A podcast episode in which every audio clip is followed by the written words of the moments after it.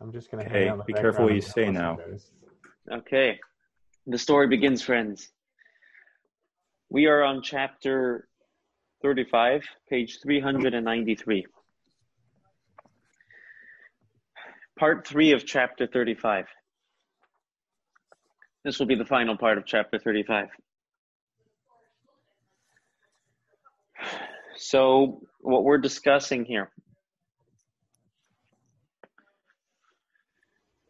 the Beinoni is having a challenge.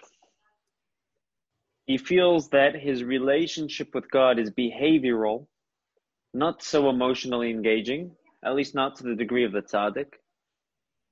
It's indicated by the fact that he's constantly being emotionally challenged by his Yetzer Hara, by his evil inclination, by his animal soul. He's never going to have the ability to transform it. So the Alter Rebbe is providing some new perspective for us here, shedding new light in what uh, cruelly makes a relationship deep. What makes a relationship deep, we said, is specifically action, because however much passion I have for God, it's limited to my ability to feel. In other words, the relationship centers around me. And that's a limited relationship. That, that, who am I to define a relationship? But if the, if the relation centers around not how I feel, that's not to say that my feelings are irrelevant. It's just to say that's not the center of the relationship. It's not to say that the feelings should be absent or aren't important. But if the relationship centers around what God wants, which is mitzvahs, so now the relationship is unlimited. Because a, uh, a, relation, a mitzvah is what God wants, centers around Him. It's not defined by my own self, my own limitations.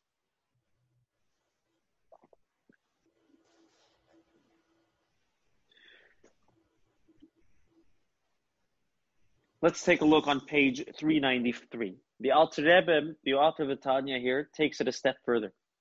He says not only um, do feelings in a relationship present a limitation, if that's what the relationship centers around.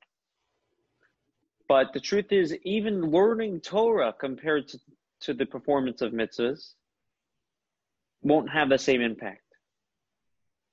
Because ultimately, what we really want to do is we want the, the, the, the relationship to impact us physically right? We want the relationship to be physical. A relationship, a real wholesome relationship, is all encompassing. It's emotional and it's physical. Um, the physical part of a relationship, ideally, should be the culmination of understanding one another, of feeling one another. So the ultimate is not even the intellect, but it's actually the action. Let's take a look on page uh, 393, the second bold paragraph, right under, uh, right above the line in the middle of the page. So now, when a person is immersed in Torah study, then his soul, namely his divine soul, along with its two inner garments, next page, the powers of speech and thought are absorbed in the infinite light of God and merged with it seamlessly. So, yes, when I study Torah, I have this unification with God. I have this incredible unity with God. We described this unity in great depth in chapter 5. We described it as intimacy with God in a sense. And here we're saying, however deep that relationship is, it's just with the divine soul. It doesn't include the animal soul. So it still is a limited relationship learning Torah is a spiritual activity because it's performed with my spiritual faculties, my my speech and my my thought. Whereas the performance of mitzvahs actually require engagement with the animal soul. Looks like Lynn is trying to get on here. Yeah. Yeah, that's interesting. Okay. So does it make sense?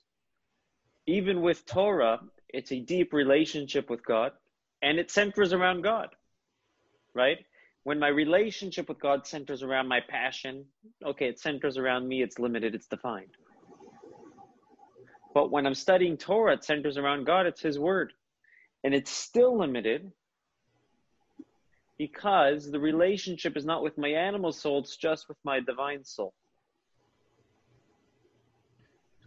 Let's take a look. Uh, uh, the middle of 394. It's the third, uh, uh, the, the second to last bold paragraph. It's the biggest paragraph of the page, but in order. But in order to pull the light and glimmer of the Shekhinah, of the divine presence, upon your body and animal soul too, in order for our relationship with God to affect not our divine souls, but our animal soul, which is the ultimate purpose, because the divine soul doesn't really, you know, the divine soul is already divine. The animal soul being the energizing soul, which actually interacts with your body. To do this, you need to observe practical mitzvot, mitzvahs, which are actually carried out using the body, because then your body's energy invested in the mitzvah act is absorbed next page in the light in God's light and will, and is emerged in God's will seamlessly. So it's When all about follow through. What? It's all about follow through. So it involves everything, but it's about follow through and and about doing, integrating all the rest. Exactly. Exactly. Actually, I just learned a, a relevant insight to this idea, relevant to the high holidays. Immediately after Yom Kippur, the tradition is to build the sukkah that night right away. You break the fast, right? We hear the shofar, the end of Ne'ilah. We break the fast. And ideally, you're supposed to immediately build the sukkah. If you're not going to build the sukkah right away, or if you're unable to do it right away, which is usually the case, you know, it's late and you're, then at least study the laws of sukkah, or at least make plans to build the sukkah, talk about building the sukkah. But the, the, the custom is to be involved in the sukkah building in some shape or form immediately after Yom Kippur. And one of the reasons for that is we just had this incredible inspiration of Yom Kippur, this incredible high. There's this certain energy that Ne'ilah has. And we culminate it, we finish. What are we going to do with that energy besides just feeling good about it? We've been inspired on Yom Kippur. What are we going to do with that inspiration? It doesn't suffice just to feel good about the inspiration. We have to do something with it. And that's why there's a custom to immediately work on the sukkah, to take that inspiration and invest it in something practical. To, to, like what you're saying, Sharon, to actually follow through, to follow up. Right? We said we, we have to follow up in our relationship with God. I'm passionate about God, but how am I going to act, physically express it? Are all physical activities, actions controlled by the animal soul? Or is it a combination? It, it's a combination. Uh, depends what it is, but if it's a, put it this way: in order to, you can't act without your animal soul. You can't physically behave without your animal soul. So if you're going to do a physical mitzvah, that means your animal soul is engaging in its relation in your relationship with God. It's like the the, ho- the horse and the rider. Kind of.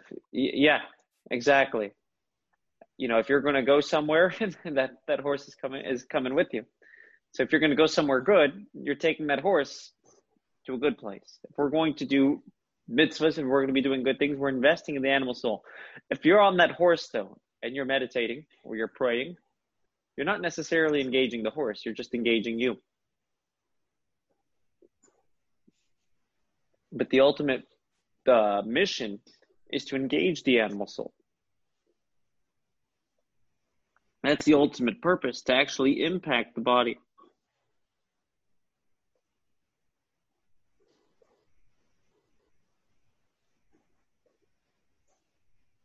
In other words, I can feel good about Judaism, but if I'm not actually doing Judaism, you know, th- put it this way.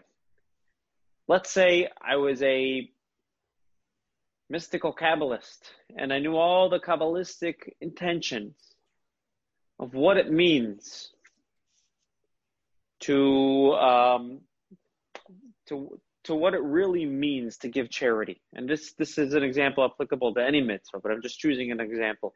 Or what it means to light Shabbat candles, or what it really means to pray. And I'm learning about all the mystical intentions and feelings, and I'm inspired by them, but I don't actually do it. right? Where did that take me? Where did that get me? But what if I do the mitzvah? But I don't really, I'm more simple. I don't know exactly what's going on.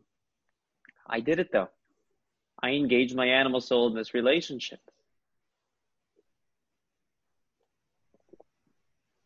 So when you do a mitzvah, an action mitzvah, when Moses did an action mitzvah, even though Moses is on a higher caliber than us, it's the same action.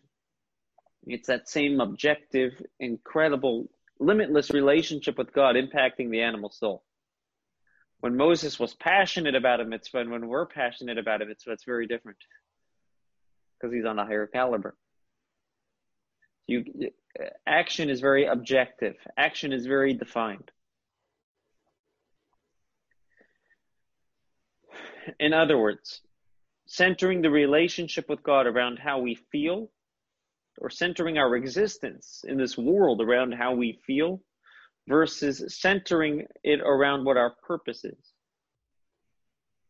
Centering it around our purpose has a much bigger impact on our animal soul, which is action.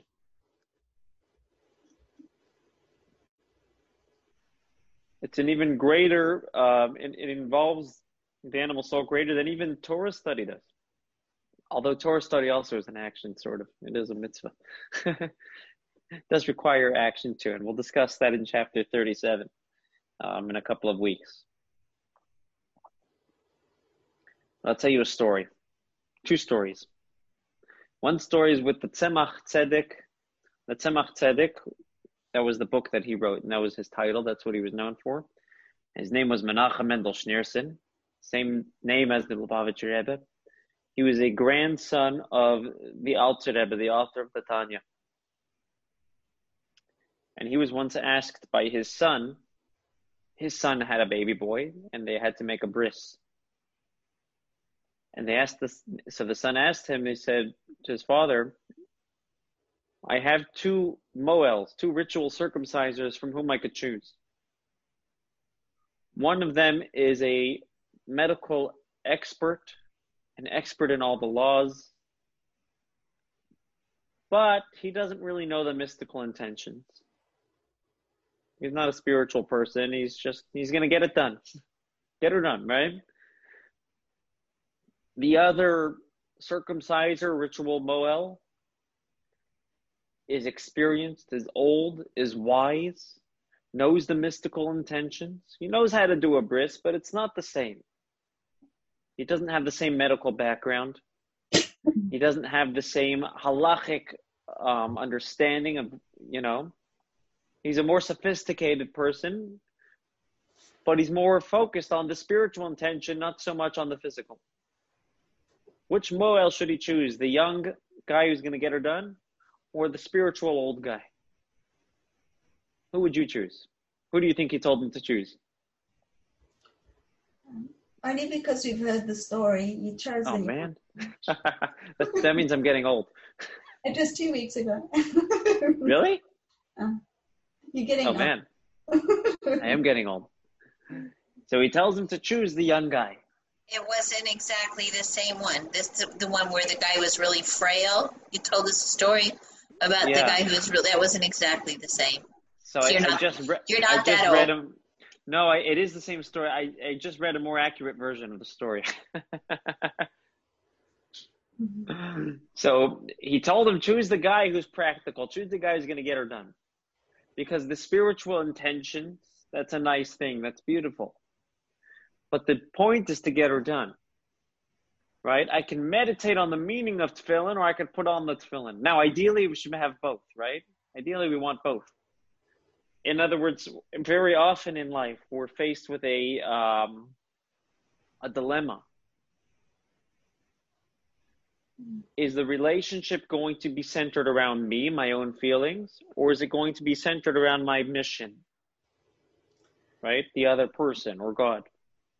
Ideally, we want both, right? In a perfect world, I want to I want to be a giver and I want to be passionate about who I'm giving to. Right? I want it to center around the other person and I want it to be meaningful. That's an ideal situation. And that's really that's a beautiful thing. And if we could be like that 100% of the time, we'd be a tzaddik. Okay, But very often, what? I have to. I have a question. Yeah. So, so the the, the um, rabbi didn't take into consideration any of those two, the Mohel's feelings and their passion, and maybe it meant more to the one who was old and who was so passionate to do the Brit than it did mean to this youngster who's just going to get the job done. So basically, he was being selfish by choosing. Well, like well, think about it this way. He what he was basically saying is the action of the bris Yeah. is more important than being passionate about a bris. Uh, you So mean the other the- one would do it badly? Perhaps maybe he wasn't the best, not as experienced. Okay, so there Ba- was you know, there's a, it. Look, there's a whole industry here when you're choosing a moel. You know, it's like every, everything in Judaism becomes an industry. You know, there's a kosher esrog and lulav set, but then there's a nice. I was just looking at a um, at a at a um, store advertising the lulav and esrog sets. They have kosher for this amount of money. then they have nice for this amount of money, and then they have beautiful for even more money. That's not to say the kosher one, the, the, the most simple one, is bad. But if good is good, better is better. Put it that way, right? It's like buying a TV. I can buy the low end model TV Right. or the very high end TV. They all get the same reception, but they're just a Exactly. little more. But, but Josh, were you trying to um, make it seem as though the the one that's nice is still kosher and the one that's beautiful is still kosher also, or Yeah, Yeah. Oh, they oh, they're all kosher. Okay, all right. That's, they're all kosher, but Okay. but the question is, what is the most beautiful way to do it? got it. Yeah. right? Both brises are going to be kosher. Both of them are going to be acceptable. But the question is, what type of moel did, did he want? Did he want somebody that was focused on the action of the bris or focused on the passion of the bris? And he he wanted to choose somebody that was focused on the action of the bris. Now, that, that's not to say that it wouldn't have been a good bris if he chose the passion guy. The Yeah. reason why this story is relevant is just to just to orient or help orient, put into context um, what the focus in Judaism is. Judaism really is an action uh, oriented religion. It So- really is. So when you say it's action oriented, that means um, that means not the beauty of the lulav and etrog isn't the important thing. It's the action of doing it. Exactly. Not so much the kavana, the passion, but the action. So look at it this way. If you're passionate about Judaism, um, You're it's hard to at- share passion, right? It's hard to train children to be passionate. They kind of have to find their own passion. You know, they have to kind of develop it and work on it. But action, you could train. You could teach somebody how to behave. You're making you're making me think of one of Musia's books where it says that we, really seriously right. He What gave us uh, he gave us the ability to talk to to say brachas, and he gave us the Right. ability to hear to hear the shofar, et cetera, et cetera, et cetera. That's I mean that's all physical. Uh, exactly. Ju- Judaism has been passed down from generation to generation for thousands of years, not because people were passionate about it. The passion made it more meaningful, which is important, but it's because because of the action. Because of the action. You can teach your children how to behave. It's very difficult to teach children how to feel. Who are you to tell me how to feel? I'm me, right? But you can tell people how to behave. You So can teach people how to behave. You can inspire others how to behave. I can inspire somebody to put on tefillin. it's going to be a lot more work to inspire them to feel good about putting on tefillin. That's going to have to come from them. So once uh, once we mastered the action, then we should focus on the passion. Yeah, exactly. Now you can work on them simultaneously. The passion is very important. The passion is crucial for our motivation to keep going. Um, but if our focus is the passion, it becomes centered around us.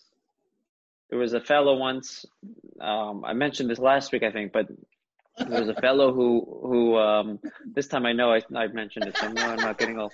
This, I, I, he was an Israeli fellow, very spiritual guy, very spiritual. This guy would be, if, if he was an observant Jew, if he grew up in yeshiva, you know, he didn't, he wasn't given that educational background, he would be a Kabbalist, I'm telling you. this guy was so very interesting. I remember once we, we were in Florida. He, his son was in yeshiva with us. He would hang out at the yeshiva, and he's studying Torah with somebody. And this was so his style. In Florida, there's a lot of lightning, especially in the summer. And there was this huge lightning flash. The entire room shook. We saw this big flash at the window. The windows like rumbled for a second. The lights went out the lights go back on and everybody was studying and, and with their study partners and everybody paused because of what just happened he tells his study partner what word is your what word is your finger on right now? Where you paused. He looks at the word the word is or light. That's this type of guy. Just to notice these things. He's just a spiritual guy. But he wasn't an, a, a um, he wasn't necessarily knowledgeable in torah. He was very open to learning and studying. Um, and he, he, we used to have long conversations late through the night. It was really, really good times. I, said to him once, I said, his name was Udi. Israeli. I said, Udi, let's put on tefillin together. And this was a very eye-opening moment to me in, in really understanding what Tanya's saying here.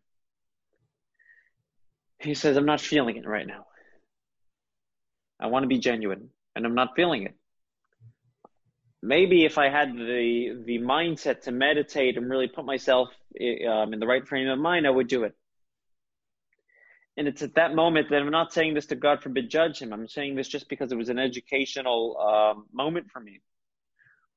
Very often, you know, ideally we want to be genuine. We want the action and we want to feel good about it.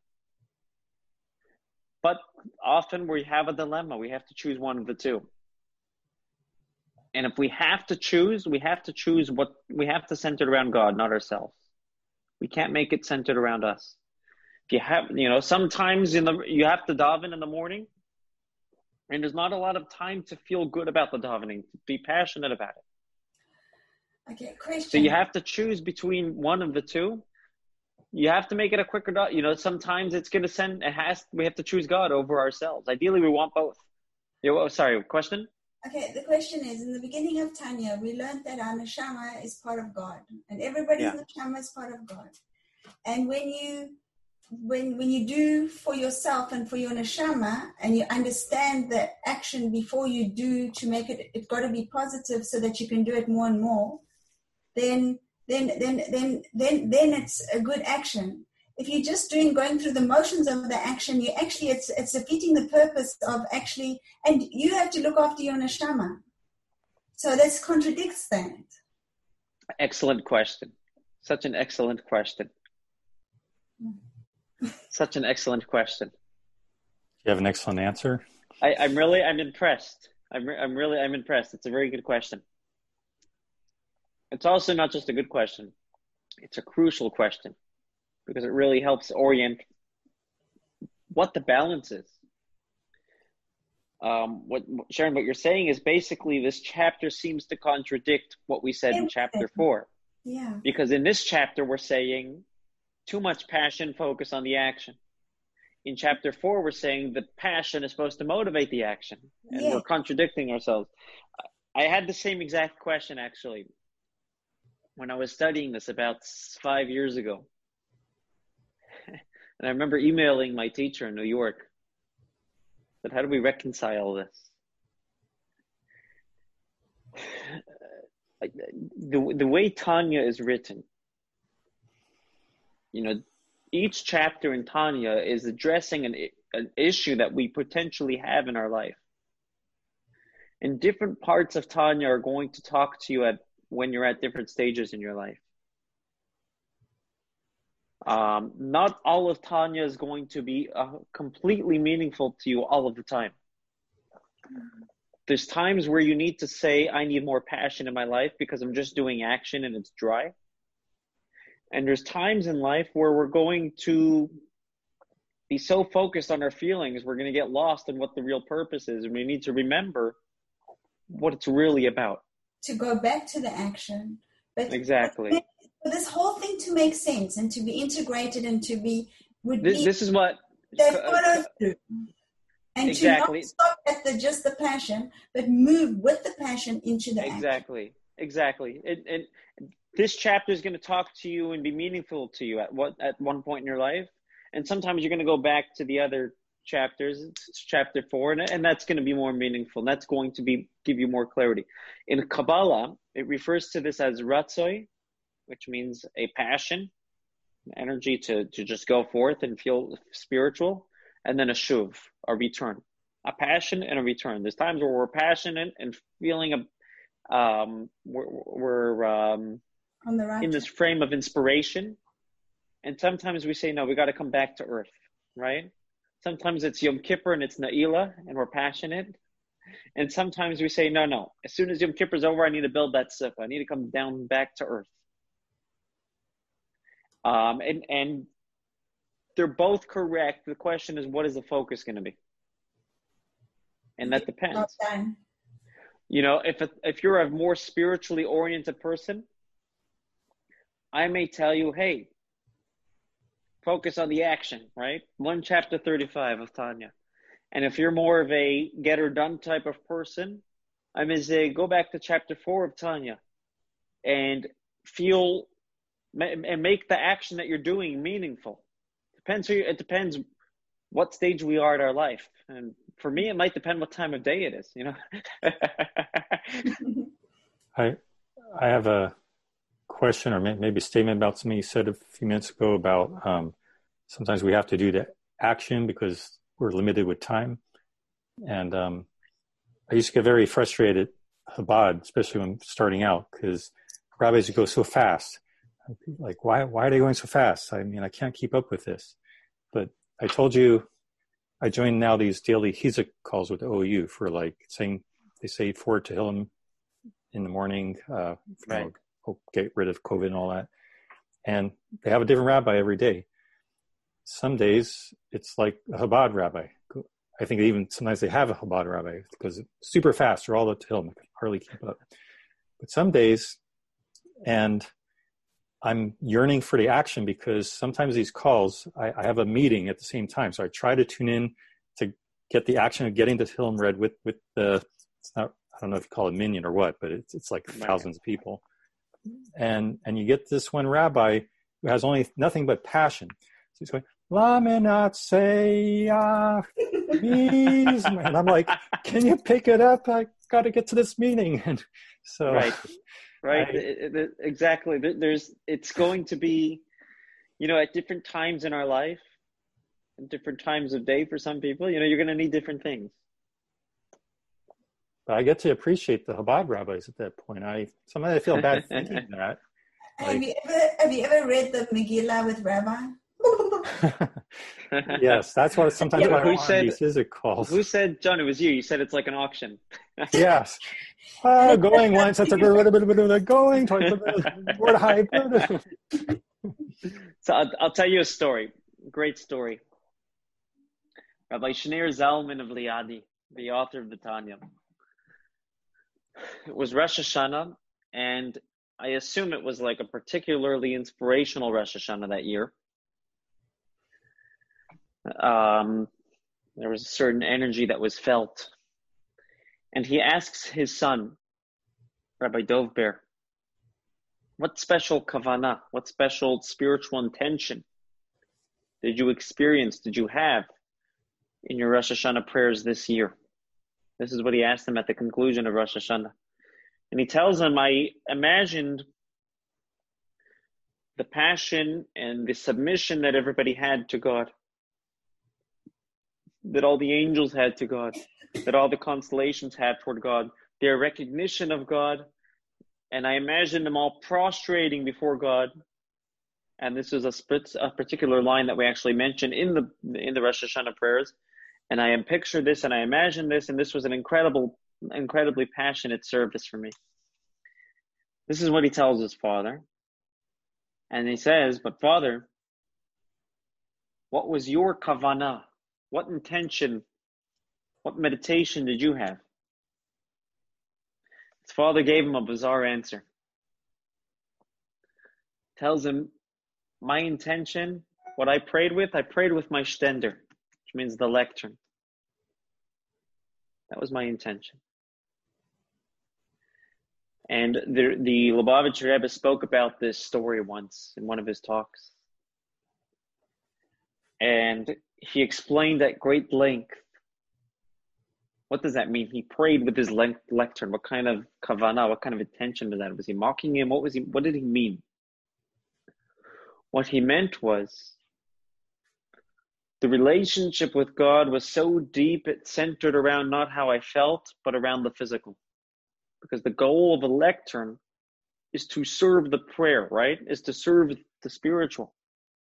I'm not serving the physical, but the physical is serving me. The relationship with God is centering around my purpose, uplifting the physical. I'm even uplifting an inanimate, an inanimate, an in, how do I pronounce this? Inanimate. Inanimate. There we go. Thank you. Whew. An inanimate lectern, an inanimate piece of wood is becoming something divine. Whereas his son's prayers, as deep and spiritual and powerful as they were, they were his feelings. And that's limited. It's quantified by the person, it's defined by the person. It's defined by the person's feelings, not by their mission. The Alter Rebbe centered his feeling, his prayers around the lectern, his purpose, his mission, uplifting the physical. When our relationship with God centers around the action, not the passion, essentially we're, we're centering it around not how we feel, but around what our purpose is. Uh, not around what I need, but for what I am needed for. Okay, so John F. Kennedy put it perfectly. Ask not what you can do, what your country, what your country can do for you. What can you do for your country? What are you needed for? Okay, so basically, this for me is humans doing, and you're not a being. You're not being using every facility that you've got. You're just a human doing, and you become a robot, or a, or you're not part of life. You're not part of anything because you're just doing without meaning because you've got the higher cognitive functioning. You're not a dog or an animal. You're a person. And that's why it breaks me to think that just by doing without the meaning, it's it's it's it loses itself. If you if you value an inanimate something, then you lose connection with all the other people with neshamas, working towards the higher purpose. Okay, good question. I, I would say that we're giving meaning to the ability to just do. But then you have to have passion. And then you have to have insight and you have to have knowledge and you have to study to get the meaning to just well, do. What we're saying is even if the passion isn't there, it's still meaningful. Because it, mo- it motivates you. What? The be the doing. Well, the doing itself has an inherent value beyond how we perceive its meaning. Oh. I, it, it kind of this it, it makes you not a whole being it makes you a part uh, it makes you not integrated. It, that, i don't know just we're, know, we're not we're not suggesting you shouldn't have passion. But what we are suggesting is that if you're not passionate yeah. you should and still you, act. Yeah. Because the action itself has inherent value. And then work it towards the the, the, the motivation to, to exactly. get the passion What's that inherent value though that it has? So it's two things. Number one, the relationship is not centering around how I feel. It's much deeper. it's centering around God.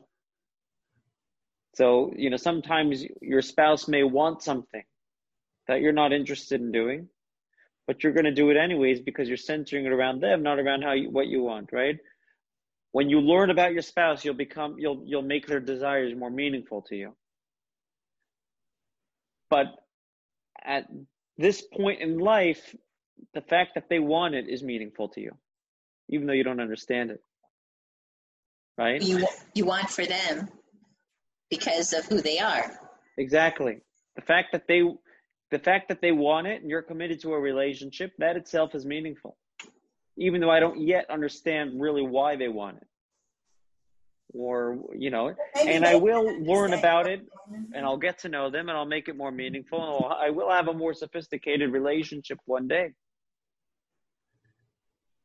Um, so that's number one. Number two, the physical action itself has an impact on my animal soul that the passions won't. Um, I shouldn't say won't, but the passions don't right now, let's say, necessarily. It can have an impact on the animal soul if I um, if I navigate it properly. But but usually inspiration is a divine soul thing, not an animal soul thing. Make sense? Yeah, it makes sense. It's just it's just hard to be just think that you can just do and and and be accepted. You know, it's you have to find the meaning. Some, but some, sometimes just doing is meaningful. Toward In other words, look look at it this way: God's you just do something even though you don't necessarily find it meaningful yet, mm-hmm. right? There's a certain mitzvah which I have trouble connecting to, perhaps, um, which I don't. I'm not in the mood for, perhaps, right? This is very normal, and these are things Tanya is addressing. Tanya, a book that is written 250 years ago, is addressing issues that we have, right? Tension that we have in our Judaism. And what the Alter Rebbe is saying is, just do. even though you don't feel it, God wants you to do it. That itself is meaningful. You're willing to do something for God that you don't feel. You are so committed to that relationship that you're willing to center it around Him, not yourself. That is very meaningful. The action itself is meaningful. That's very joyous. Think about that. Think about it. Next time you're not in the mood to do a particular mitzvah, whether it, it could, and, and the 16, 613 examples we could come up with. It could be tefillin, it could be Shabbat candles, it could be celebrating Shabbat, it could be lighting Shabbat candles, it could be negative mitzvahs itself, uh, as well. Right? Sometimes I don't feel like it's meaningful to refrain from something that I should be refraining from. But I tell myself, maybe I don't find it meaningful, but God does. That's so powerful. That is so powerful. That can be very powerful just thinking about that. Okay, I don't find it meaningful, but one second, who am I? God finds it meaningful, and He's the one who's asking me to do it. So the question isn't, I don't find it meaningful, should I do it? The question is, I will do it. How can I make it more meaningful?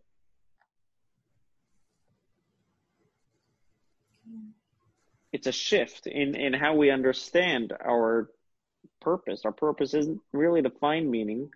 It's really our purpose is our purpose. How are we going to make it meaningful?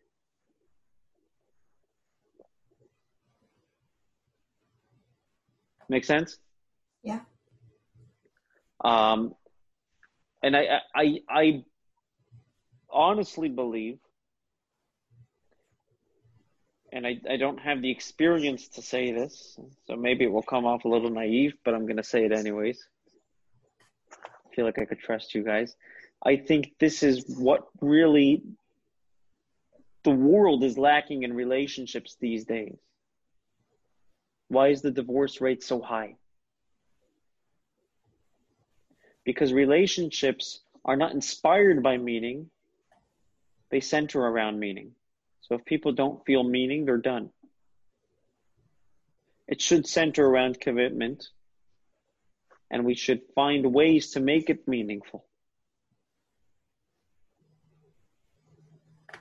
And that's why you have generations of people these days that, God forbid, just walk away from their Judaism because they don't find it meaningful.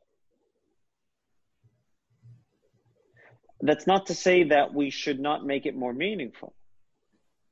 But why is why are relationships contingent on it being meaningful? What if to God it's meaningful? Well, he finds it meaningful. So how do we make it meaningful? We'll make it meaningful. We'll get there. We'll get back to chapter 4 when we're ready. but right now in chapter 35, we have to, you know, just accepting that it's meaningful to God is powerful. Now, why is it meaningful to God?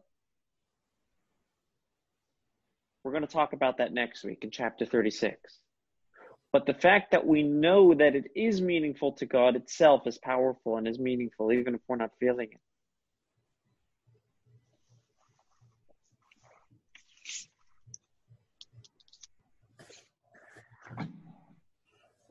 It's important that we know when we that when we do a mitzvah, it has a, a, an action mitzvah.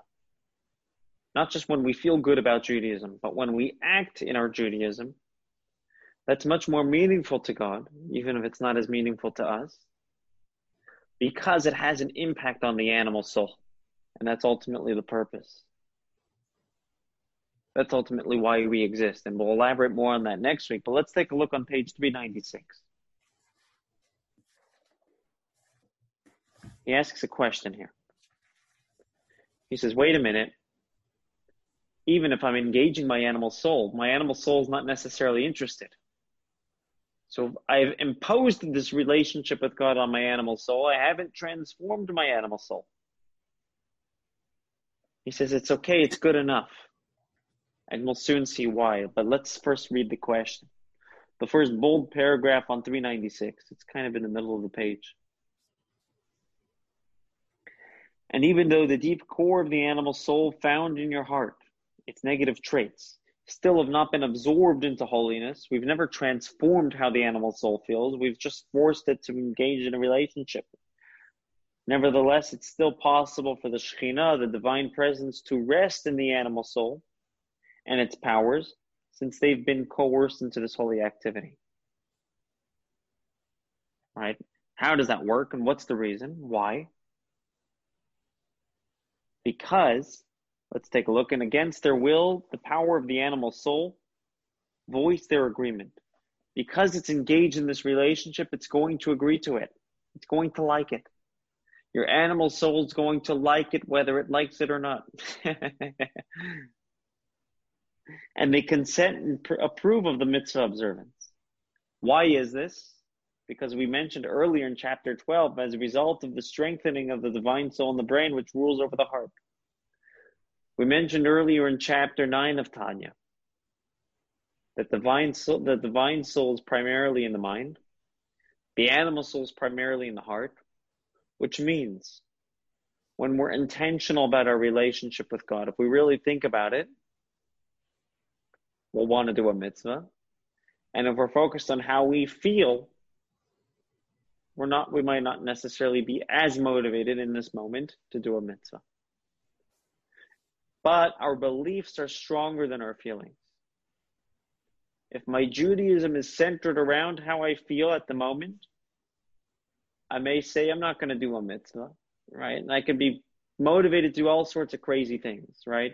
I saw an advertisement a couple of years ago of this uh, center.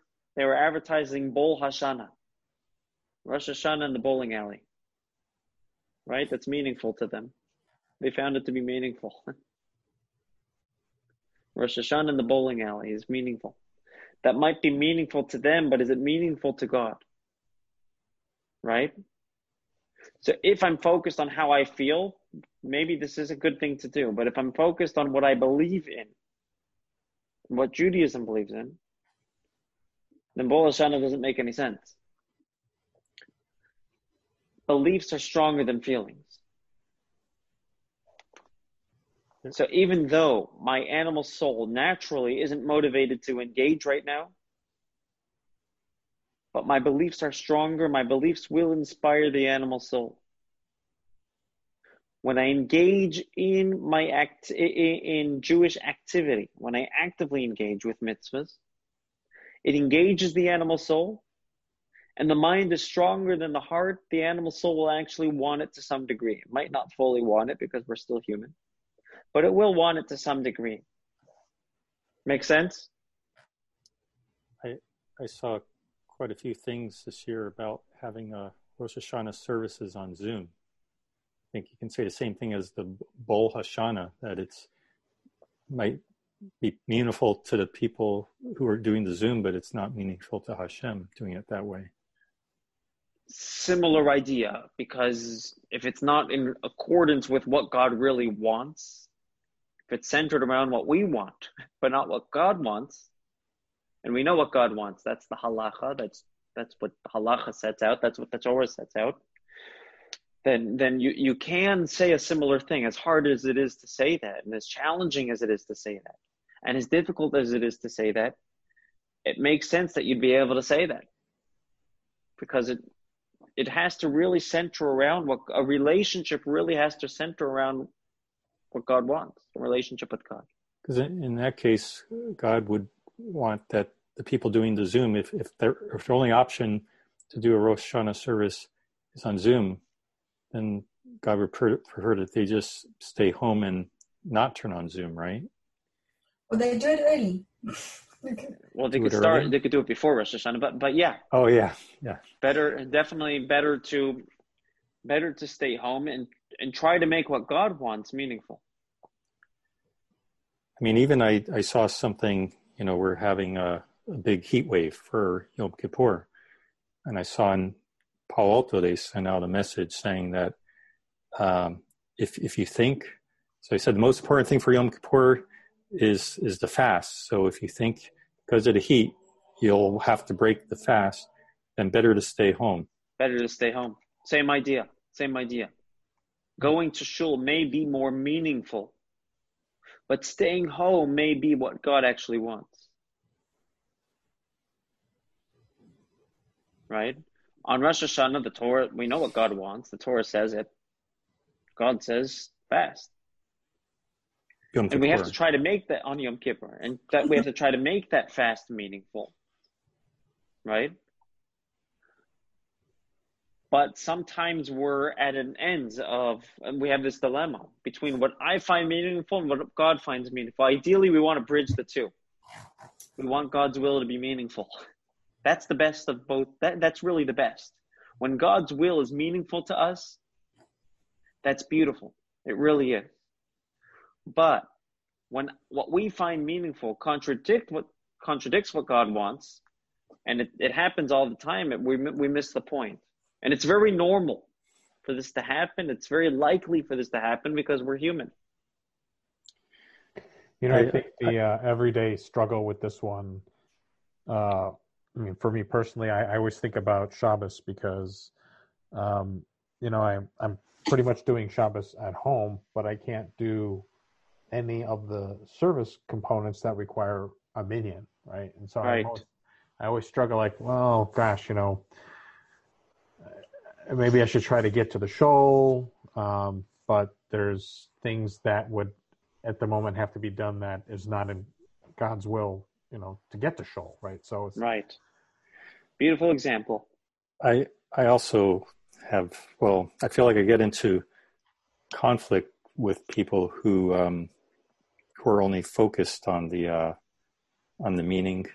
For example, I get comments from people, you should you should belong to a reform temple because then you could bring your family and sit with your family and or um, or other things like all these things you do. It's uh, you, you're there's no meaning in it. You you you're doing everything yourself, and so because they're they're they're focused just on the on um, what it means to them. Right. As opposed to the the actual purpose, what it means to God. The actual, yeah. And I try to explain that, but it it's always in one ear out it's, the other. It's hard because it's not a one. It's not one of those you know, throwing out a one-liner is going to be hard for people. well, it's like they, they, they can't understand if they haven't gone through Tanya like us. Right. Or, That's really or the other learning. Sit down and say, let's study once a week. It's a long, long, long process. You know, there, there was a fellow that I was talking with in my office a couple of weeks ago, about a month ago. And he was discussing, and I, I saw this as a Tanya moment in my own practice here. Um, he, was struggling with the negativity that he's experiencing throughout society. Um, with coronavirus, um, we're not too far from election season, and the negativity that he's been experiencing, that he's exposed to, he's just, he says, it's too much for me. He says, I'm on Facebook because I want to network with people, I want to connect with friends and this person's bashing bashing this person for their opinion, and this person's bashing this person for their opinion when it comes to the virus and protocols on the virus and political uh, ideas and this and all these different things. And he says it just everybody's bashing each other. He says, "What do I do?" We were talking on a Friday. It was a Friday um, afternoon. So I said, "He says, what do I do?" And at first, I was going to try to give a meaningful answer, perhaps a meditation, perhaps a suggestion on how to deal with controversy, right? I know the answer. And then I realized I have a good answer. Might not be an answer that's spiritually, um, you know, think about it this way. I was going to try to provide perspective. So wait a minute. Shabbos is starting in five hours from now. Why don't you just shut off your computer? Why don't you disconnect for 25 hours? That's what I do every week. And all of a sudden, instead of trying to find perspective in how to deal with controversy, the controversy is not relevant. You don't know about it. You're dealing with better things. Your family, That's your relationship with Hashem. Yeah. What? That, that, that, that's an excellent short term answer. But after the 25 hours is over, the, ans- the, the, the problem persists or re, re, renews, right? You start Yes, and- somewhere. well, well, first of all, seven days later, it's it's going to be shutting off again. But um, in those 25 hours, he's going to discover a deeper purpose in life than just Facebook.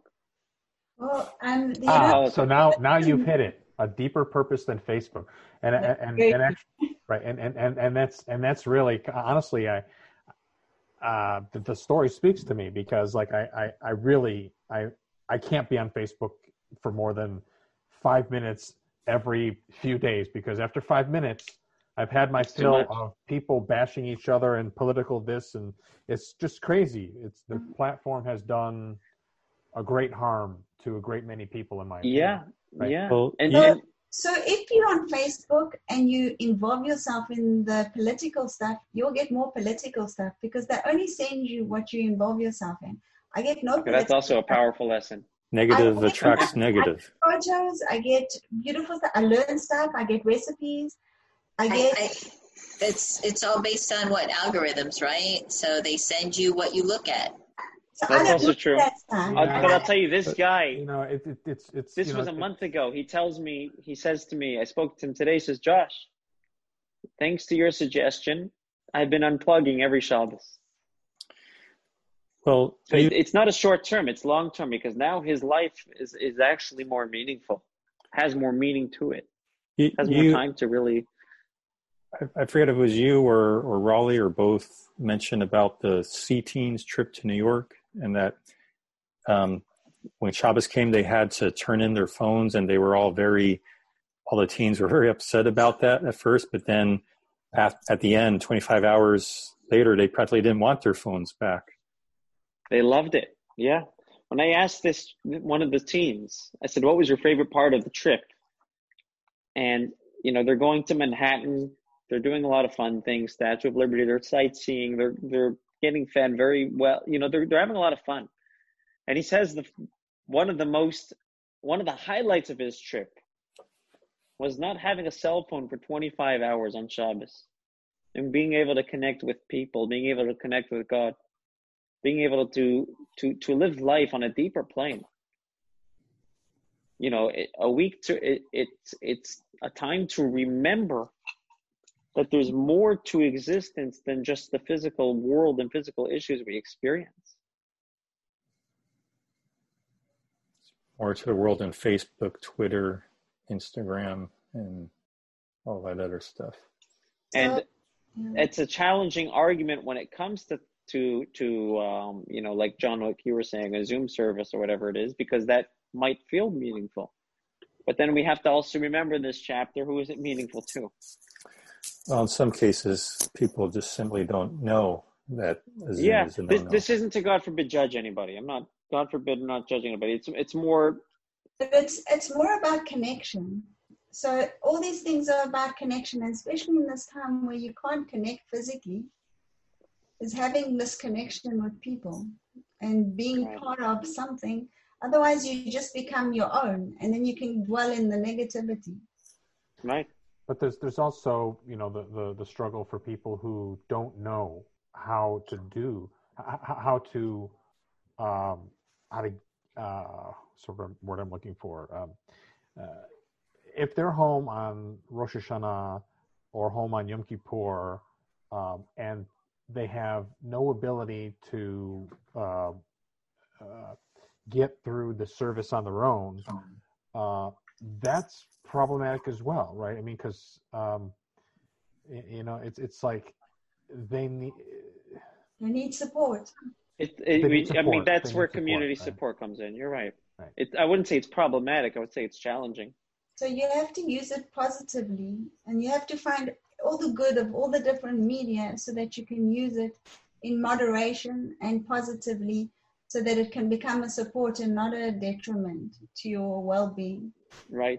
I went into uh, Pesach and Shavuos very a- apprehensive about doing it myself at home, and it actually became a very positive experience because I experienced things that I never experienced before Interesting. when coming to, to services. Like first time in a long, well, really any time that I did some of it with with my kids because they they don't come to Chabad, and um, plus I could go at my own pace. So going through the Seder, I could do the whole Seder. It, just, it took me hours, but but then coming for Rosh Hashanah, I feel like I, I can't do it at home because I have no way to hear the shofar. So that that was the first stomach bite. I suppose I could even Yom go Kippur you at home. do at home. You don't need Huh? to hear the shofar. Yom Kippur you can do it at home. I'm not going to do it at home, but I if I really needed to, I could. But since I did Rosh Hashanah, I'm like, okay, I'll, I'm going to do the other holidays now. There, I'm. Uh, maybe I'm the only one wearing a mask, but I'm not the only one. There's a few others, but um, Hey, you can hang outside the door with me. I was almost going to come out, Mike. I was very tempted to, but I had already been in there for a couple hours. I'm like, what, what's another hour inside?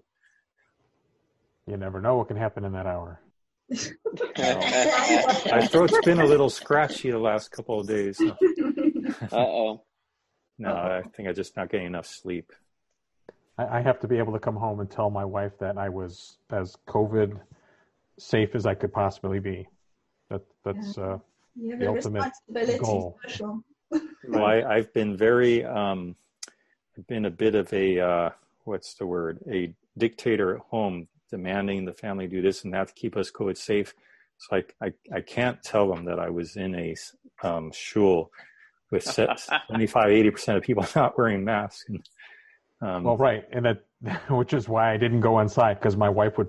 That'd be the first question my wife asked me, and I'm not lying to my wife. especially during these 10 days of uh, Teshuvah. Good for you, Mike. No, that is very good. It's a very good thing. Yeah. Shalom in the home is not a bad thing. Won't buy us. exactly. So, That's how I uh. Yep. is that your story and um, you're sticking to it or So that's that is my story. That's my story. I'm sticking All right. to it. I'm going to shut the recording